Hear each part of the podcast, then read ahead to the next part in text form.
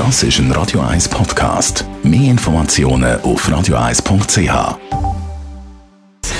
Gesundheit und Wissenschaft auf Radio 1. Unterstützt vom Kopfwehzentrum Irlande Zürich. www.kopfwww.ch es gibt die unter uns, die träumen viel in der Nacht, andere weniger. Und dann gibt es die Albträume, wo man aufwacht und denkt, puh, das ist jetzt doch ziemlich heftig was man da so zusammen geträumt hat. Zum Thema Albträume gibt es verschiedene Studien. In einer Studie kommt man aber zum Schluss, dass Albträume auch helfen sogar gut sind. Forscher von der Universität Genf und Wisconsin haben die Aktivität im Hirn von Träumenden untersucht und gesehen, dass ein Albtraum und die reale Angst im richtigen Leben die gleiche Hirnregion aktiviert.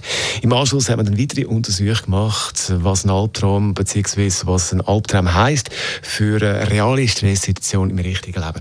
Und da haben wir gesehen, dass äh, so Albträume können eine Art Training sein für schwierige Situationen im richtigen Leben. Die, die mehr Albträume haben in dieser Studie, haben äh, weniger heftig reagiert auf äh, schlimme Bilder in dieser Studie und auf mögliche Stresssituationen im richtigen Leben als die anderen. Albtraum als Angsttraining, das interessante Erkenntnis von dieser Studie. Trotzdem, so ein Albtraum ist natürlich... Äh das ist ein Radio 1 Podcast. Mehr Informationen auf radio1.ch.